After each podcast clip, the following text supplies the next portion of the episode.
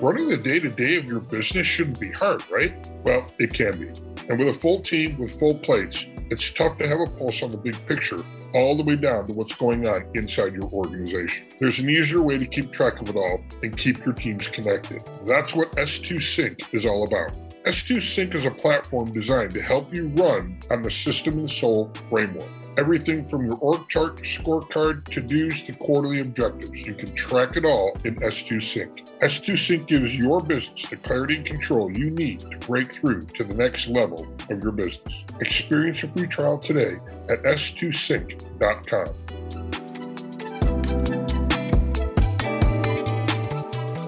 Chris Whitey, the great white. We're back another System and Soul tip. This one I'm going to set up with a question that's coming from a listener, and they want to know, and I'm asking you, how do you know when the team you have isn't the team you need? Good one. How do you know the team you have is the right team? Is the question. Oh man, this is going to be fun. This is going to be fun. all right. So we all know, and we've talked about this, you know, for years, um, podcasting in order to build a healthy, strong, cohesive leadership team, it's got to be based in trust. Starts there, right? And when you're in your weekly syncs, when you're building your organizational chart and you're identifying roles, responsibilities, missions, and KPIs, and um, you do the best that you can through your hiring process, your onboarding process, but ultimately you just got to pull the trigger, make the decision, put the person in the seat when you put that person in the seat, it's imperative that they have 100% clarity around the mission of their seat. We've got a wonderful tool called the Commander's Intent. Comes from World War II. I'm not going to go into the great details about it. Uh, we'll put it in the show notes. But Commander's Intent is a tool that you can use uh, to write what a successful mission looks like for every seat in your organization. And it starts there. You have got to be able um, to clearly articulate the mission of the seat and what they're going to be, the responsibilities they're going to be taking on. Okay, so what's one way to filter whether this person's going to be able to do that? Well, we have a tool called FIT, F I T. And the FIT tool, you're going to ask three questions, and they have a yes or no answer. If you have a no answer, you have to ask yourself can the no be turned to a yes? Okay. So this is before you put the person in the seat, you run them through FIT.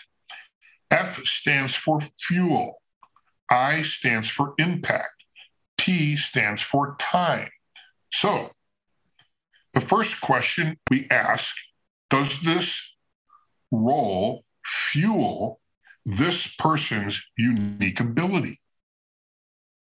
Will they be able to make an impact if they're in this seat? And for the company and the person, is this the right time in their career trajectory to take this position? Maybe it's a little too early, right?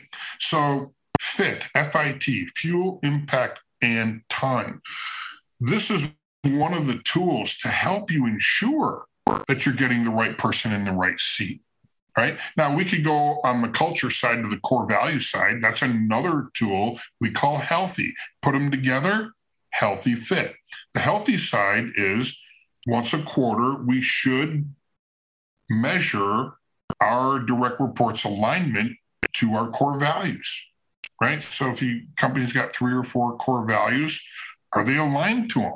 You know, uh, on a quarterly basis, everybody should be aligned to three out of four core values every quarter. Otherwise, we don't really have the culture we think we have, right? So, putting these two tools together, healthy fit, will help you make sure right person, that's a cultural fit. Right seat, based on their education, skill set, experience, et cetera, et cetera.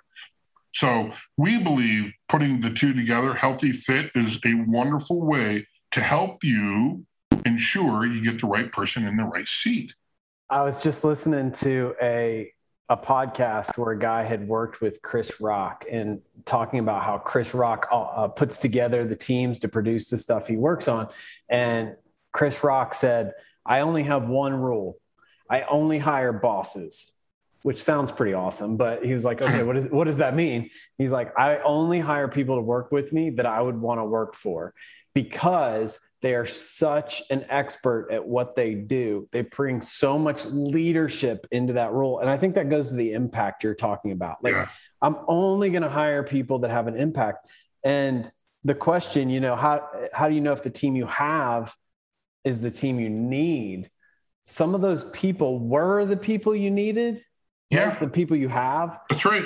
But they're not the people you need now because you need people that can come and bring expertise at a at a different level. Maybe it's a higher level because you've grown. Maybe it's a strategic level because you need to grow. Whatever that is, um, and the fact that you're asking this question probably tells you all you need to know already.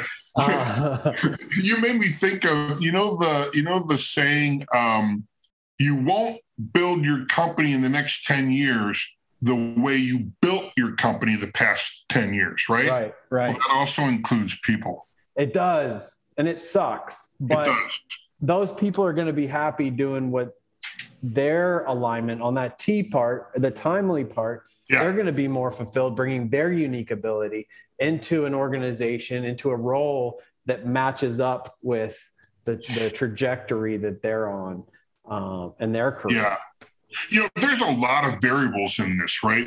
How do you know million. the team you have is the right team? Well, first thing you gotta, you just gotta accept the fact that your team will evolve over time. I mean, if there's one, if there's one thing we know about business and people, people come and go out of businesses. Yeah. And, and and we're seeing you know now we're seeing you know people people are making fundamental career changes right now you know, for a whole host of reasons, you know, personal, professional. But you have to accept the fact that the team you have today can change, right? And that's why it, that's why you know it's so important. Like again, the fundamental question: How do you know that the team you have now is the right team? Well, typically, one or a couple things can happen, right? The the business can outgrow that person's skill set that are required for the seat and so we've got to make a move. Um, we have uh, uh, people who they're good where they're at. Yep. And and that's okay too, right? That's totally okay. You stay in your seat.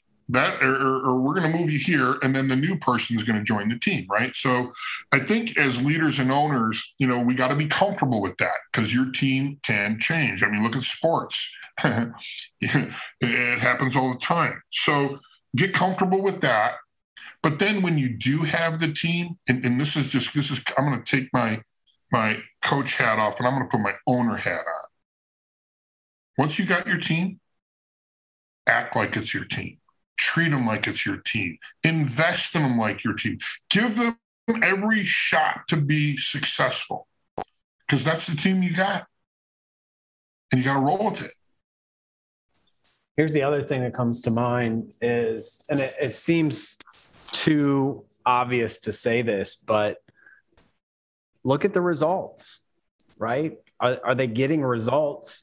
And make that twofold. That's on a system side and a soul side. You know, how are how's the health of their team and their people? Is it are they alive? Are they are they energetic or are they worn down and beat up? And then, you know, what are the results? Are they hitting their KPIs? Um, and if you don't know the answer to that, the the issue may be you and how you you're setting the expectations That's for right. what they need to do. That's right. I've got a CEO that I work with. Um, he says they're on company B, right? Like the second iteration of yeah. they're, they're building toward company B, and he's unconvinced that he is the CEO for company C. Um, so he just has an awareness that yeah. I, I myself for the health of this company may not be here forever. So we, you know, we're talking about people changes. Right. We we need to look at ourselves in the mirror when we're asking this question as well. All right, that's a long tip, but it's a lot to think about. So oh, yeah. thank thank you, Chris. Listener, I hope you got an answer. If not, write us and scream at us, and we'll do better. we'll, we'll see you next week.